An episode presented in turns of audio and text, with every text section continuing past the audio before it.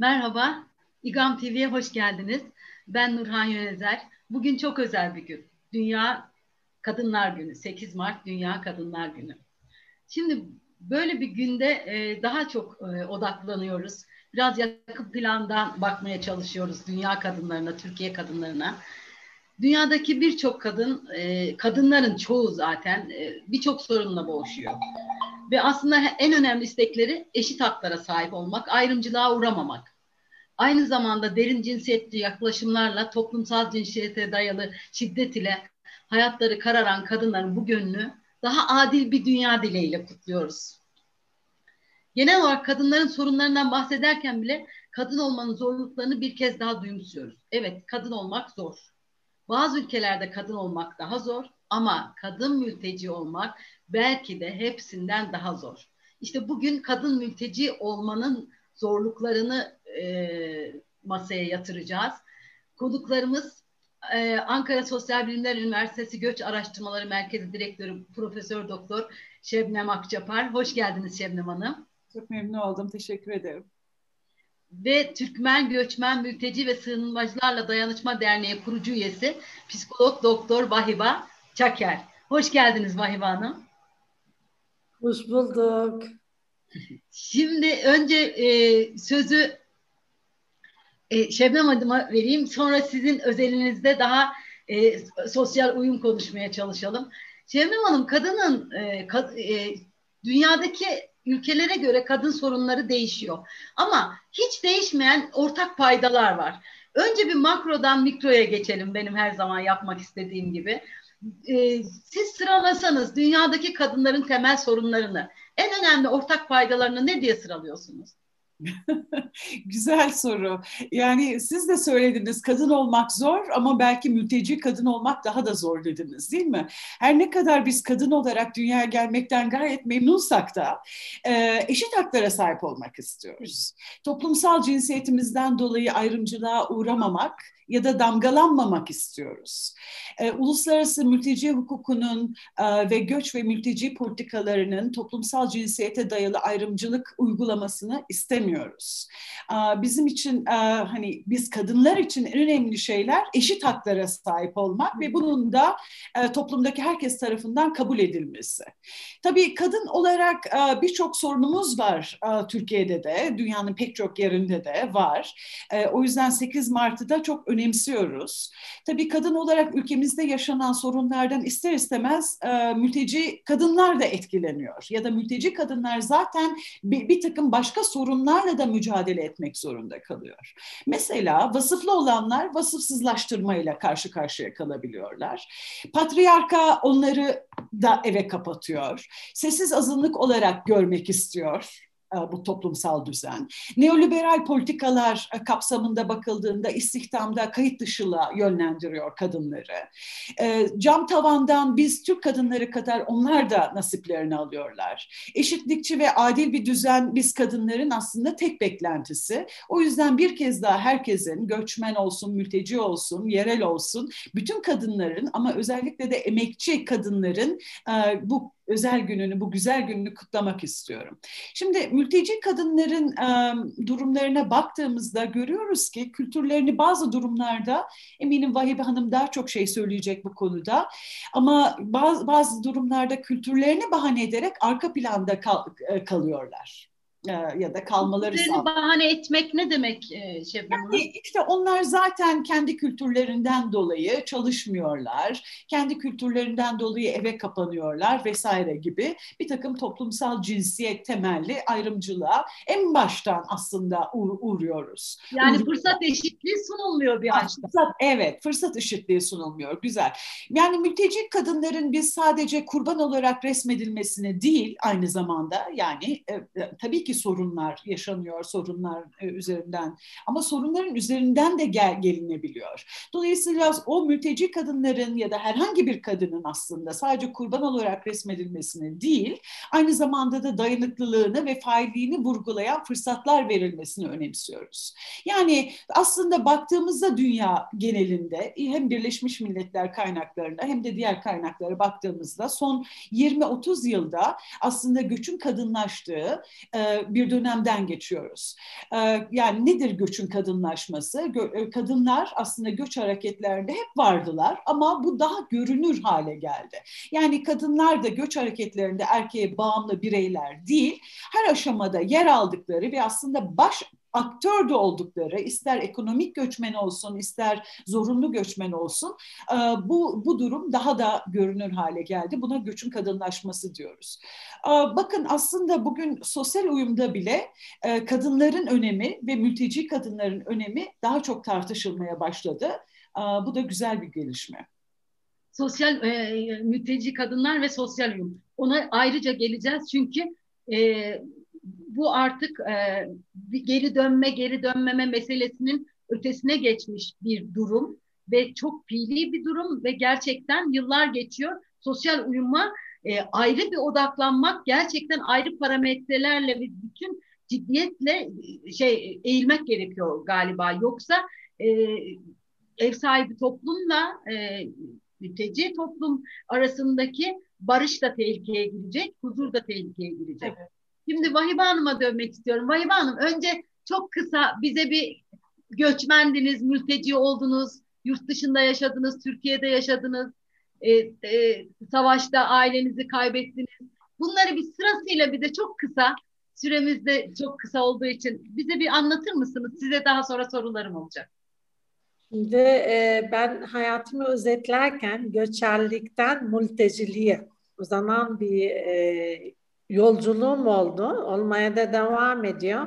Göçerlikten e, gelirken bavulunuzda işte 3-4 aydır ne giyeceğinizi, ne yiyeceğinizi, nerede kalacağınızı, hangi eğitim aşamalardan geçeceğinizi hepsi programlı bir şekilde geliyorsunuz. Para düşünmüyorsunuz.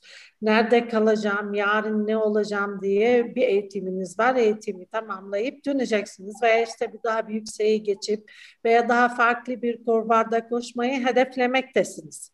Ancak e, göçerlikten mülteciliğe geçerken e, Türkiye son gelişim ki mültecinin başlangıç hikayesiydi.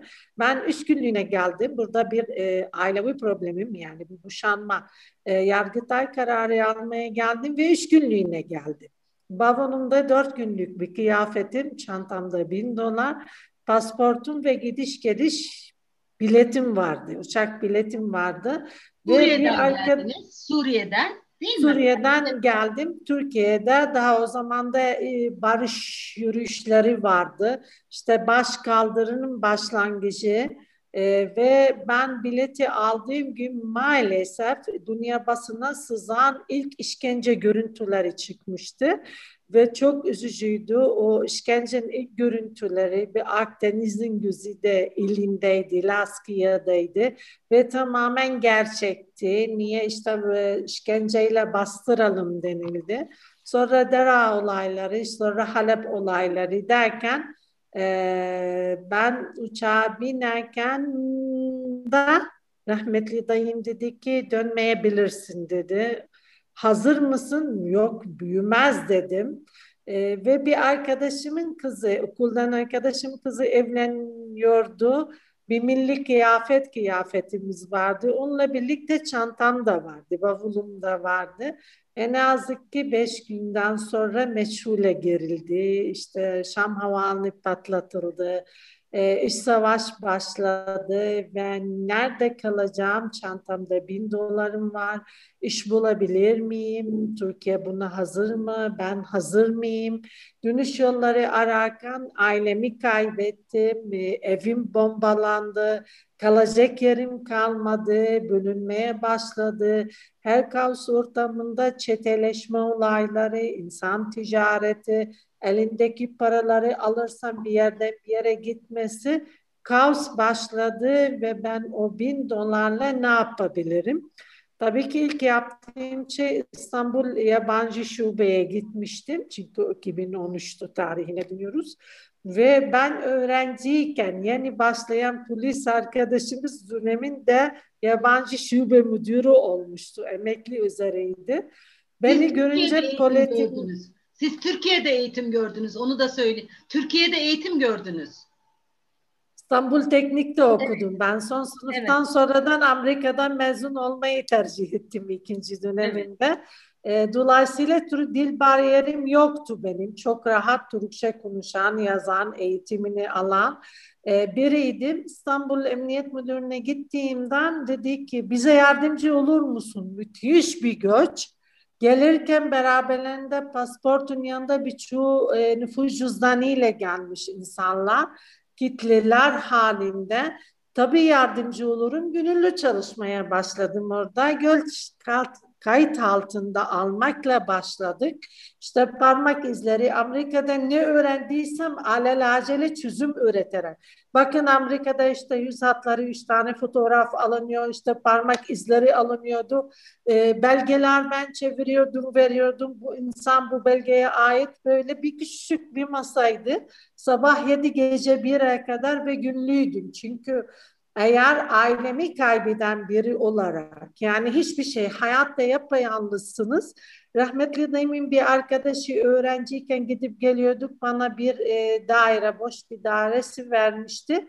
E, konaklama parası vermiyordum. E, de Emniyet Müdürlüğü beni taşımacılığa başladı. O para bendeydi. Sonra Ankara'ya geldim.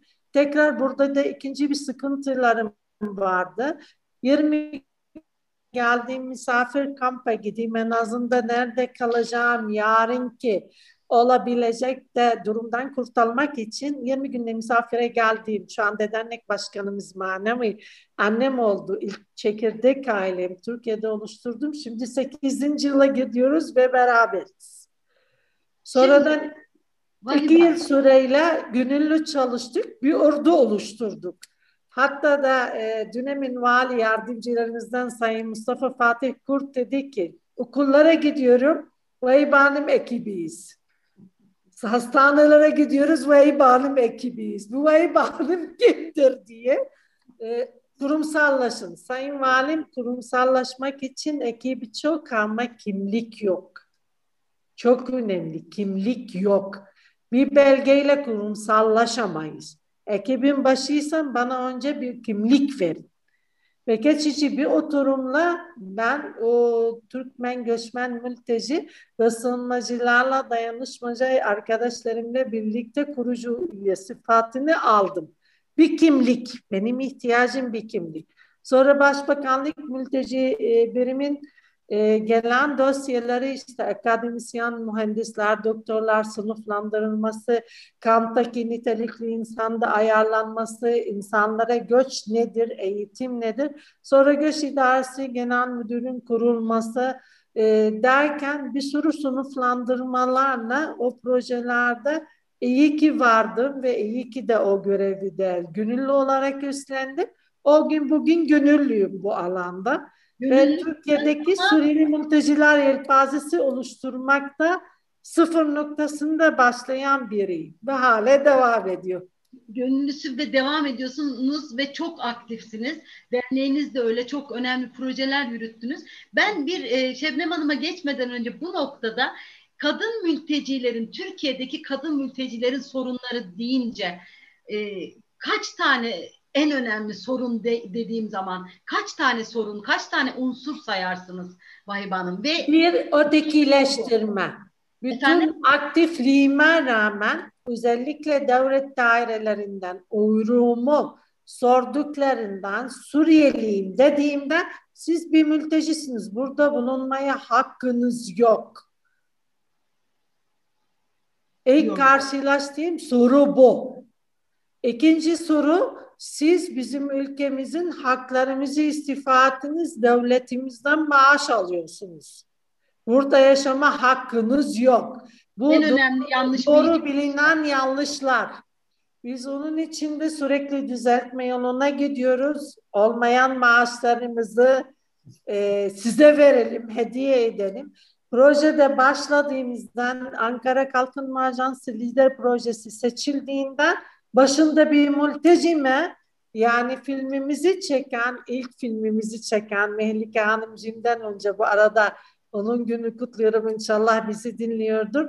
Aa, dedi ben bir kadın mülteci kadını filmini çekemem dedi. O zaman projeden vazgeçireceksin dedim. Proje aktörü benim, koordinatörü benim. O proje benim eserim. Şimdi daha sonra tabii ki basınla işi çalıştı işte Suriyeli mühendis mülteciliğe, dilenciliğe savaş açıyor denildi. Toplum beni kabul etmeye başlayınca Türkçemi tabii güvenerek artık sen bizden birisin Yani artık seni mülteci görmüyoruz ya ama orumu inkar etmek zorundasınız. Çoğu zaman bana diyor ki sen Arap olduğunu söyleme, Türkmen olduğunu söyle daha fazla bir şey olur. Orumdan inkar edersem geleceğime nasıl bakacağım? İnkar edemem. Ne mutlu bana ki diyorum. Beş dünya kültürünü taşıyorum. Başımda Türkçeyi. Sen benim de hatta en son dernekte bir arkadaşım dedi ki burada görüşmeye gelen kişiler mülteci bir kadınla görüşmeye gidiyorlar. Burada bir dernek üyesiyle görüşmeye gelmiyorlar.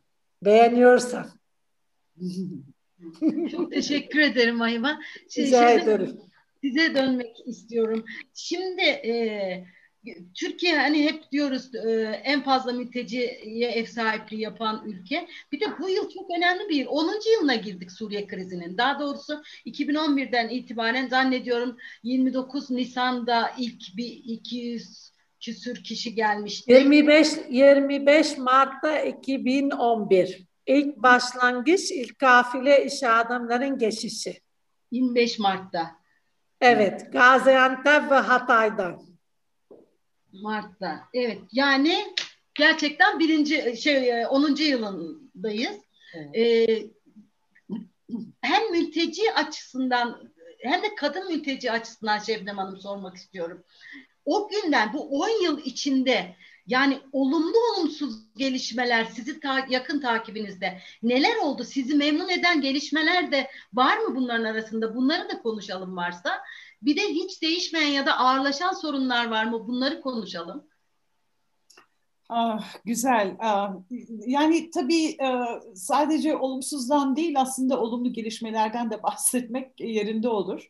E, ama e, bu 10 yıl içinde tabii hem Suriyeliler burada geçici koruma altında yaşayanlar aslında geçici olduklarını düşünüyorlardı. Hani bilmiyorum Vahiba'nın deneyiminin de ama nasıl olsa birkaç aya hadi bilemedin bir yıla iki yıla bu sorunlar biter biz zaten ülkemize döneriz. Yani benim de yaptığım görüşmelerde yaptığım alan çalışmalarında genelde insanlar bize bunu söylediler e, görüştüğümüz katılımcılar. Ee, yani bunun geçici olduğunu ve geri döneceklerini olan bir umut vardı. Dolayısıyla o dönemde ne Türkiye ne de e, yani ya da ne de Türk toplumu ne de Suriyeliler aslında bir sosyal uyum süreçlerinden düşünmediler bile. Ee, hani e, ve e, hani başka türlü bir şekilde aslında bu göç sürecini idare etmeye çalıştık. Değil mi? Önce kitlesel göç olduğu için onları... Yani geçici olarak baktık. Genel evet, olarak geçici olarak. Bir, bir misafir diye baktık. Evet. Ondan sonra da daha e, ne derler dini belki temeller e, e, altında değil mi? E, işte e, onları belli yere yerleştirdik. İşte biz e, Musar e, Ensar Muhacir e, altında bir yere koymaya çalıştık.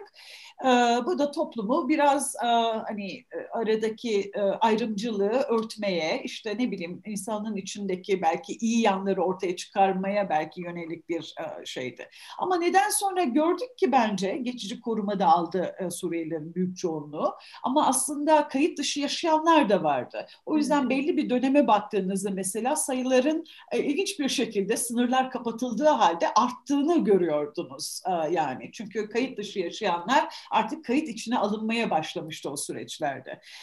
Şimdi bununla birlikte yani geçicilikten kalıcılığa evrilmekle evrilerek e, aslında e, bir yerde toplum içinde de e, aslında biz neredeyiz, ne yapacağız, geleceğimizi burada nasıl kurgulayacağız diye bir düşünce oluştu tabii Suriyeliler arasında da. Ama öte yandan da Türk toplumunda hani Suriyelileri nereye koyacaklarını ya tabii aslında sadece Suriyelilerden konuşuyoruz da antiparantez bunu da söyleyeyim. Yani var, gruplar da var. Yani tabii sayılar daha az olduğu için, daha az görünür oldukları için evet. belki ve medyada belki daha az ifade edildikleri için, daha çok Suriyeliler öne çıkarıldığı için onlar hep daha arka planda kaldılar. Tabii ki Afganlar, Iraklılar, İranlılar aslında Suriyelilerden çok hatta Afrikalılar, bazı ülkelerden Afrikalılar, Somali vesaire gibi aslında e, Türkiye'ye çok daha önceden gelmiş gruplardı bunlar. E, evet. Bazıları da transit mülteci diyorum ben onlara. Hani geldiler, sığma talebinde bulundular. Ya, ya hani e, düzensiz göçmen olarak Avrupa Birliği'ne başka ülkelere geçtiler ya da üçüncü ülkeye yerleştirildiler. Yani e, dolayısıyla evet Vahiba'nın bahsettiği burada ötekileştirme aslında biraz da o zaman e, başladı. O zaman biraz ayyuka çıktı. Daha çok hani biz sosyal bilimciler olarak bunun da e, üzerine düşmeye başladık doğru bilinen yanlışlar keza hani biz ne kadar bu konuda çalışsak da medya ile birlikte ya da sivil toplum olarak ya da akademisyenler olarak ya da göç idaresi olarak yani hani her düzeyde mezo, makro, mikro düzeyde yine de bunun önüne geçemiyoruz. Bu da aslında şuna bizi ifade ediyor. Yine e, e, sosyal bilimci e, açısından, e, sosyal bilimler açısından bakacak olursak aslında toplumda temas e, oldu olabildiğince azdı. Eğer olan temasta zaten negatifti, zaten olumsuzdu. Bu da zaten ön yargıları biraz körükleyen, tetikleyen bir e, bir, bir duruma yol açıyordu. Yani o yüzden ama sadece ötekileştirme mi? Yine Vahiba eminim e, kendi çalıştığı gruplardan çok daha şey farklı şeyler söyler. Yani göçün her sürecinde aslında her aşamasında diyeyim. Yani göç etmeden önce, göç sırasında, e, işte Türkiye'ye gelindiğinde ya da işte kaynak e, hedef ülkeye geçildiğinde ya da transit olarak kullanacaklarsa bir geçiş ülkesi olarak kullanacaklarsa e, ülkeyi o geçiş e, zamanında yani o arafta kalınan zamanda e, ya da Türkiye'ye yerleştirildiğinde yani hedef ülkeye yerleşme aşamalarında, entegrasyon aşamalarında her durumda aslında bir takım zorluklar vardı. Bu zorluklar işte kadının ya da kadın mültecinin maruz kalabileceği bir takım cinsel şiddetten tutun da değil mi? insan tacirlerinden bahsetti Vahiba'da örnek verdi. İnsan tacirlerine, ticaretine maruz kalma. tabii e, e, tabii göçmen kaçakçıları var. Göçmen kaçakçıları da her zaman ak kaşık değiller. Dolayısıyla onların da bir takım e, bir takım sorunlar oradan da ortaya çıktı. Yani tabii bu ülkeye Türkiye'ye geldiklerinde de sağlıktan tutun eğitime, istihdama, aile içi bir takım sorunlara, işte bunun e, evrildiği zaman içinde çocuk işçiliği, e, işte erken yaşta evlilikler, yani bu gibi sosyal sorunları da yol açtı aslında. Yani kadın mülteciler de bunu birebir yaşadılar. Erkek mülteciler gibi tabii. Tabii yani şunu demek istiyorum kısadan hisse, insan güvenliği güvenliğini tehdit eden sorunlarla karşılaştılar. Ama zaten insan güvenliği tehdit altında oldukları için e, Suriye'den göç etmişlerdi, kaçmışlardı. Um, yani belki e, o yüzden sivil topluma çok büyük görevler düşüyor diye düşünüyorum. Hem ama aynı zamanda da medyaya, aynı zamanda da akademisyenlere, yerel yönetimlere yerel yönetimlere çok güzel teşekkür ederim. Çünkü aslında onlar e, hani daha üst yönetimlerden, değil mi? Ulusal yönetimden daha çok şey yapıyorlar. Yani yerelde insanlarla e, o iletişimi sağlıyorlar. Ön yargıları yakmak, yıka, yıkabilmek için daha fazla emek sarf ediyorlar. Yani o çok önemli teması ve ön yargıları yıkılması için, ötekileştirmeyi azaltmak için, ayrımcılığı indirgemek için, en aza indirgemek için en önemli rolü aslında e, yerel yönetimler ve e, şey sivil toplum üstleniyor. Vahiba e, size dönmek istiyorum bu noktada. E, Türkiye'deki gözlemlerinizi almak istiyorum. Ve Suriyelilerle daha yakın ilişkide olduğunuz için tabiyetinizin gereği e, sizin için en önemli kadın mülteci sorunları nelerdir? Böyle bir başlık başlık bize sıralayabilir misiniz? Bu, ee, şimdi, bu 10 yılda nereden nereye geldik? Şimdi e, birinci parantezimiz ve en önemli parantezimiz tabii ki e, ülkenin mevzuatı, iş istihdam, iş piyasasının olması. E, şu anda benim eğitimli Suriyeli mülteci kadınlar için baktığımda ve erkekler de keza mesela 9850 mühendisimiz var. Hiçbirinin denklik alamadı. Dolayısıyla bu şu anda vasıfsız bir kısmı Türk vatandaşlığı geçti. Ve Türk toplumunda işsiz, vasıfsız e, bir e, kayda geçmiş durumda.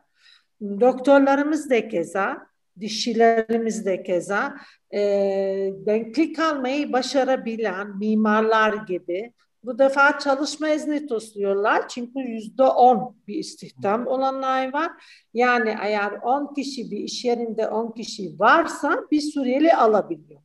Doğal olarak ben de diyorum ki sürekli de 2019'da biliyorsunuz işte birlikte çalışacağız, birlikte öğreteceğiz da bu yana verdiğim mücadele şu ve şu anda hale geliştirdiğimiz bir proje inşallah da geçer önümüzdeki günlerde. Yani şu anda dünya ikinciliğindeyiz ve birinciliğe de göz kırpıyoruz.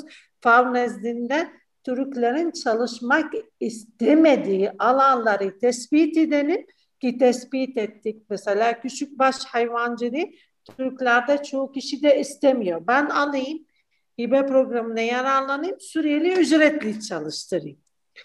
Fav Geza, e, Caizet Geza der ki yok Suriyelilerle birlikte çalışın. Suriyelilerle birlikte çalışmanın avantajları şu. İki ulusun birbirine kültürü tanıyınca tanıyan tanıyana kadar e, sıkıntılar yaratılıyor. Tanıdıktan sonra zaten birbirini severler. Mesela ilk başlattığım dilenmiyorum, kazanıyorum, kazandırıyorum işsiz kadınları. 50 Türk kadını aldım, 50 Suriyeli kadını aldım. Ve Türkiye'de bir ilke imza atarak oryantasyon süreci 3 ay.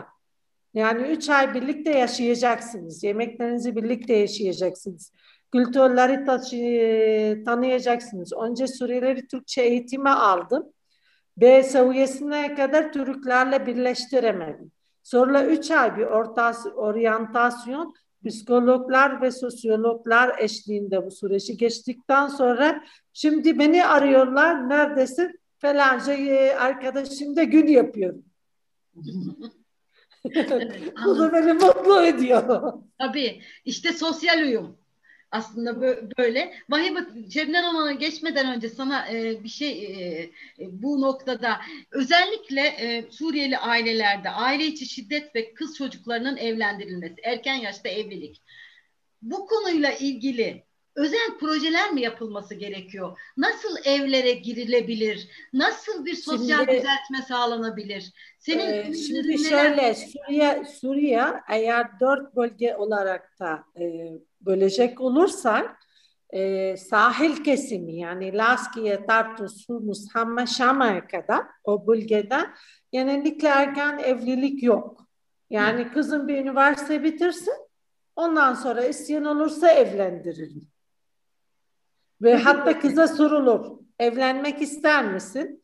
Ama Suriye'nin kuzey batısı maalesef şeriat kanunları olduğu yerde orada erken evlilik var. Yani iki taraf rızası olduğu takdirde şu anda Türkiye'nin kanunlarında var. Kız babası beyan ediyor, kızımı evlendirmek istiyorum der, o evlilik gerçekleşiyor. Bu erken evlilik, şimdi göçle beraber yani mültecilik hayatına düşünce kızın ilk talibini evlendireyim de ailenin bir ferdi eksilsin gelir bize yetsin diye şeklinde hortumlamaya başladı. Ee, şimdi bunlar da nerede görebiliyoruz? Şu anda Ankara. Ankara'ya gelen daha da çok az düzeyli eğitimli insanlar olduğu için iş olanakları işte tarlada çalışma, tekstilde çalışma orada görüyoruz. E, çoğu da zamanda bu aileleri içine girdiğimizden e, kızları aydınlatmaya çalışıyoruz okula gittiği okullarda. Mesela en son kurtardığımız bir kızımız var 16 yaşında bir kız çocuk okula gidiyor. 48 yaşında bir adamla ve 4 çocuklu bir babaya evlendirilmeye çalışıyordu.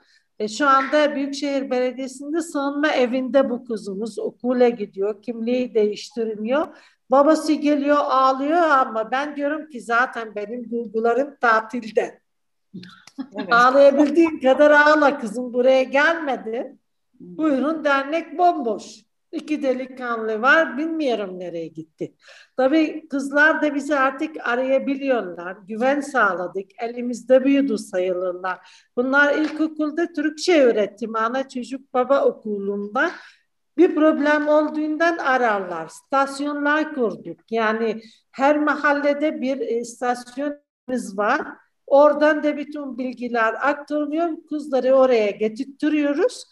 Verdikleri, sevdikleri abla, teyzeler de ve hem Aile Sosyal Politikalar Bakanlığı hem de yerel yönetim Ankara Büyükşehir Belediyesi'nde e, onları eğitmeye çalışıyoruz. Spor olanakları sağladık. Aile Yaşam Merkezimiz hemen derneğimizin bitiminde. Oradaki müdürlerle ilişkiler içerisindeyken spor hayatları oldu. Biz de burada organizasyon düzenliyoruz. Kadın kadını eğlenme olgusunu geliştirdik. Yani yarın birinin yaş günü, bahane. İki ulusun yemekleri, eğleniyoruz, oynuyoruz değişik değişik danslarla birbirimize öğretmeye. Mesela bize gelen kadınlar Ankara'da mistik havası oynarken Türk kadınlar artık oryantalliğe adım attılar. ben de diyorum ki en iyi oryantal Nesrin Topkapı siz bir an Nesrin Topkapı'yı geçtiniz. Bu bir latifeydi tabii. Sosyal oyun sadece ve sadece sadece Türkçe öğretmekte olmuyor kültürün bir bütünü. Mesela bir Suriyeli kadınımız ve kızımız Harmandar'ı dinlediğinden nedir? Ankara mistik havası nedir? Sevmenlik nedir gençlerimiz için? Onları öğretmeye çalışıyoruz. Ve birçok etkinliklerde böyle kurarak o iletişimi sağlarken dünyalı olmaya aslında e, tırnakları açıyoruz. Çok teşekkür ederim. Sebnem Hanım aslında çok güzel örnekler bunlar tabii, değil mi? Tabii, kesinlikle şimdi, öyle. E, öyle baktığımız zaman dinleyince Vahiba'yı şimdi e, e, şöyle bir şey geliyor. Tabii bu Ankara için yapılmış bir şey. Şöyle bir durum var. Bir ev mahrem bir şey ve kapalı bir şey. Kadın zaten kapalı. Kız çocuğunun adı yok. Oğlan çocukları mecbur çalışıyor. Adamlar, e, erkekler e, yaşları müsaade ederse çalışıyor. Onlar daha dışarıdalar ve gerçekten böyle bir kapalı ortamda aile içi şiddet ve e, e, erken yaşta evliliğin çoğundan haberimiz bile olmayabiliyor.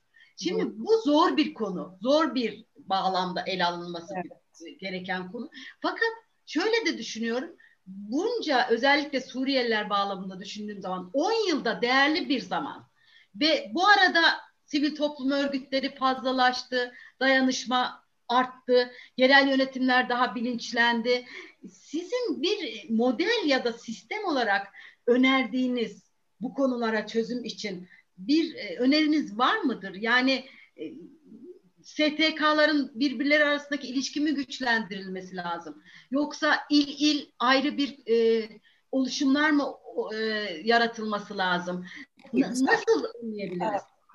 Yani öncelikle kız çocukları çalışmıyor diye bir şey yok tabii de kız çocukları da ev içinde yani erkek çocuklar bazen babalarının çalışamadığı durumlarda ya da ev e, bütçesine yardımcı olmak için çocuk işçiliğine dışarıda çalışmaya gidiyorlar ama kız çocukları da evdeki e, kardeşlerine e, ya da hastaya e, bakıyor, işte ev içi işleri yapıyor. Yani aslında onlar da çalışıyor. Ama işte e, ev içinde daha görünmez bir şekilde çalışıyorlar. Evet, yani mahreme girme açısından söylemek ha, istiyorum. Ama yani onların evet. da çalıştığını, onların da hani e, emeklerinin önemli olduğunu e, özellikle altını çizmek için söyledim bunu.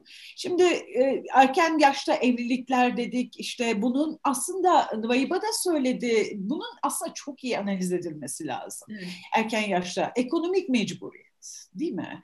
Bazen bazı kültürel gerekçeler var. Hani belki Vayba yöresel e, bir takım farklılıkları da e, de, değindi ama e, bunun biraz da erke, e, ekonomik mecburiyetten olduğunu da görmek lazım. Özellikle ilk gel, gelindiğinde en azından ilk birkaç yılda aynı zamanda Türkiye'deki yasal durumu da bilmeyen çok fazla e, Suriyeli mülteci vardı.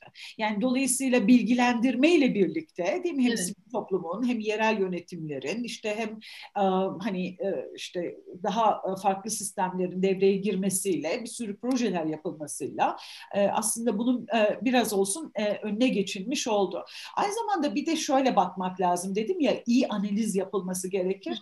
Bazı durumlarda da bunu bir baş etme stratejisi olarak kullanıyor göçmenler. Yani bu evliliği kızlarını evlendirme yoluyla hani bu ekonomi, aşırı yoksullukla baş etme stratejisi olarak e, kullanıyorlar. Yani bunu da yani bu pandemi döneminde de belki onu da soracaksınız bilemem ama yani bu pandemi döneminde de zaten yoksul olan o hane halkları yani tabii ki yerelde de var ama Suriyelilerin arasında da daha da yoksullaştı. Ee, yani pek çoğu işlerini kaybettiler zaten kayıt dışında çalıştıkları için.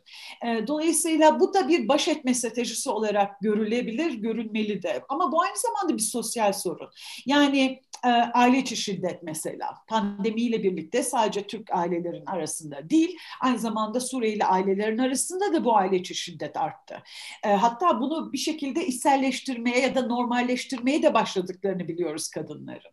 Yani bunu sadece bir bireysel sorun olarak da bakmamak lazım. İşte başka toplumlarda da oluyor vesaire sadece pandemi sürecinde oluyor diye de bakmamak lazım. Medya ayyuka çıkartıyordu işte o yüzden de bu kadar görünür kılındı da dememek lazım. Bu e, nasıl e, biz aslında kendimiz de aslında e, aile içi şiddetten e, sınıfta kaldık öyle değil mi Türkiye'de? Evet. Yani bu yüzden hep birlikte bir şeyler yapmamız lazım. Bu çünkü bütün toplumu ilgilendiren bir sorun ve göçmen ve mülteciler de artık bu toplumun bir parçası. Yani dolayısıyla onları da e, bir kenara iterek bir e, politika geliştiremeyiz. Şimdi ne dediniz? Çözüm önerileri evet. ne olabilir? Yani aslında diğer ülkelere de baktığımızda yine ne görüyoruz? Yerel yönetimlerin çok ön plana çıktığını görüyoruz. Çünkü bugün Türkiye'de baktığımızda hem sayılar farklı hem göçmen grupları farklı e, e, yani ya da mülteci gruplar farklı hem de sorunlar biraz daha farklı. Hmm. Ya da o toplum yani o şehirde yaşayan toplumla işte mülteci toplum arasındaki iletişim de bazen daha farklı olabiliyor. Değil mi? Bazı yerlerde mesela Arapça o şehrin aynı zamanda bir dili de oluyor. Yani en azından çok sıklıkla konuşulan bir dil oluyor. Başka yerde o olmayabiliyor. Yani dolayısıyla yerelde bir takım sosyal uyum politikaları geliştirip bunu belki daha genele yaymak çok önemli. Bu bağlamda tabii ki sivil toplum arasındaki iletişim çok önemli plana çıkıyor. Yani hem iletişim veri değişimi aynı zamanda hem de ne kadar birliği ama aynı zamanda öyle bir ama bu da aynı zamanda çok zor. Neden? Çünkü biliyoruz ki sivil toplum bugün birçok yerden fon almak için yarış halinde. Değil mi? Aynı zamanda sürekli projeler geliştiriliyor. Bir bakıyoruz projelere. Yani geriye bir adım atıp baktığınız zaman projeler bir proje endüstrisi oluşmuş durumda. Yani ne demek istiyorum proje endüstrisi? Aynı projeler yapılıyor ama sonuçta çıktısı olmuyor ya da verimli olmuyor. Ya da yine toplumsal cinsiyet temelinde projeler üretiliyor. Yani kadınlara yine dikiş nakış kursu. Yani bunların önemsiz olduğunu vurgulamıyorum Vahiba. Lütfen yanlış anlama. Ama Önemli değil hocam. Bozluk kuru. Önemli olan istihdama dönüşüyor mu bunlar? Ya da kadınlara bir yarar sağlıyor mu? Ee, buna da bakmak lazım. Çözüm e, önerileri açısından yine evet bu işbirlikleri önemli. Bir belki fon vericilerin biraz da bunu gözetmeleri önemli. Son zamanlarda olumlu bir değişiklik oldu mesela. Sadece mülteci grupları değil, değil mi? Ee, sadece Suriyelileri değil, diğer mülteci grupları da içeren projeler uygulanması istenmeye başladı. Sadece evet. mülteci grupları değil, aynı zamanda Türkiye'li grupları da içeren, yerel halkı da içeren projeleri dahil edilmesi gereken süreçler başladı. Bunları gerçekten çok önemli. Bunlar işte temas için de çok önemli. Ayrıca bizde çok önemli bir başka bir şey var. Yani bu da yine olumluya dönüşebilir. O da ne biliyor musunuz? Toplum sosyal içermeye dayanan işte toplumsal cinsiyet odaklı toplumsal cinsiyet odaklı bir perspektif sunmak, sunabilmek. Zaten elimizde hali hazırda pek çok sözleşme, uluslararası anlaşma var. Yani bunlardan bir tanesi de İstanbul Sözleşmesi. Evet, çok önemli. İstanbul Sözleşmesi'nin aslında bizi ayrıştırdığını, işte toplumsal cinsiyetin başka yerlere çekilebileceğini falan düşünmek ya da bundan korkmak yerine aslında uygulamaya koyalım bence. Yani ben karar verici olsam ne yapardım? Bunu uygulamaya koyardım. E işte e, zira sadece Türk kadınını değil aynı zamanda göçmen kadını da koruyan maddeler içeriyor İstanbul Sözleşmesi. Evet, çok önemli. Yine aynı şekilde hani sözlerimi bitireceğim ama aynı şekilde mesela küresel göç mutabakatı, küresel mülteci mutabakatı yine toplumsal cinsiyete bir şekilde bağlayıcılığı yok her, her ikisinin de ama çok önemli öneriler getiriyor e, toplumsal açıdan her ülkeye. E, dolayısıyla ve e, burada da yine kadını ve toplumsal cinsiyeti ön planda tutmaya çalışıyor. Bunları da tabii ki yerli ve milli politikalarda geliştirmeliyiz. Onları yatsımalıyız demiyorum. Ama bu uluslararası sözleşmelerin e, bağlayıcılığı olsun olmasın bunları da bir şekilde yürürlüğe koymamız gerekiyor. Vahiba e, bağlantısı kesildi herhalde Vahiba'nın. Vahiba ha, bağlantısı kesildi. Süremizin de sonuna geldik. Ee, Şebnem Hanım ya çok teşekkür ederim. Çok güzel oldu. Aslında konuşulsa saatlerce konuşulacak bir konu gerçekten. Ee, inşallah bir dahaki sefere çok daha farklı boyutlarıyla e, ya da belki belli bir kısmını alıp da sorunları ve çözüm önerilerini tartışabiliriz. Vahiba süremizin sonuna geldik.